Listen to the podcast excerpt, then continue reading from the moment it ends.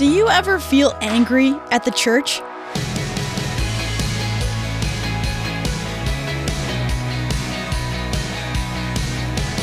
Hey there, I'm Emily Tenter, and this is Unlocked, your daily key to unlocking God's Word in your life. So, is it wrong to feel angry? I mean, the church is good, so is it wrong if something about church makes us mad? It's what our devotion is about today. This one is called Can I Be Angry at the Church? And it was written by Taylor Ising. Have you ever been angry at the church? I know I have. And sometimes that's okay. Now, when I say the church, I mean all of God's people around the world and throughout history. And I absolutely love the church.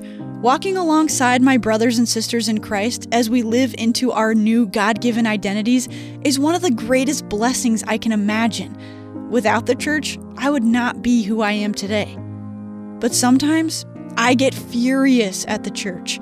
I see corruption, power trips, greed, false teaching, apathy, assault, division, and so, so much sin and brokenness.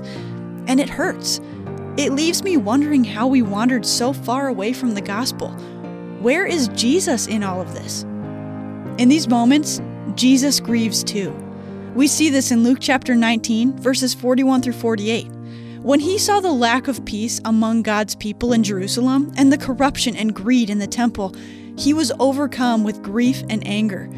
And in Revelation chapters 2 through 3, Jesus demonstrates his anger, grief, and love as he critiques seven specific churches. Jesus reminds me that he is angry at sin, yet he has mercy on sinners who turn to him. He shows me that I'm not the one in charge of fixing the church.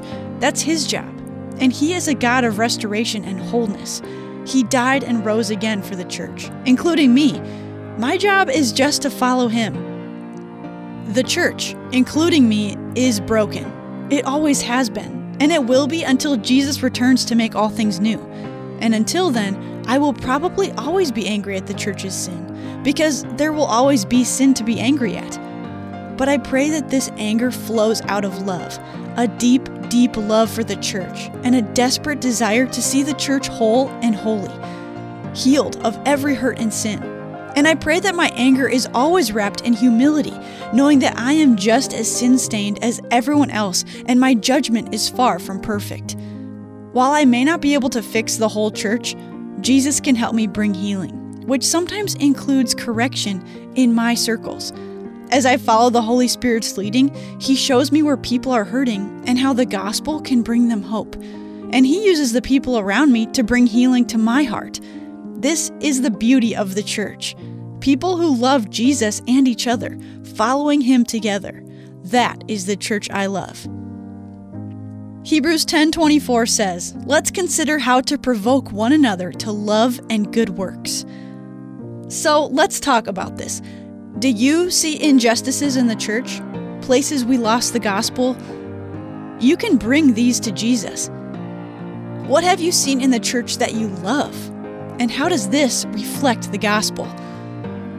As you're thinking about what the church looks like, maybe how it should look, do some more reading in your Bibles. Check out Luke 19, verses 41 through 48, Acts 2, 42 through 47, and 1 Corinthians 12, 12 through 27 to keep God's Word alive in your life.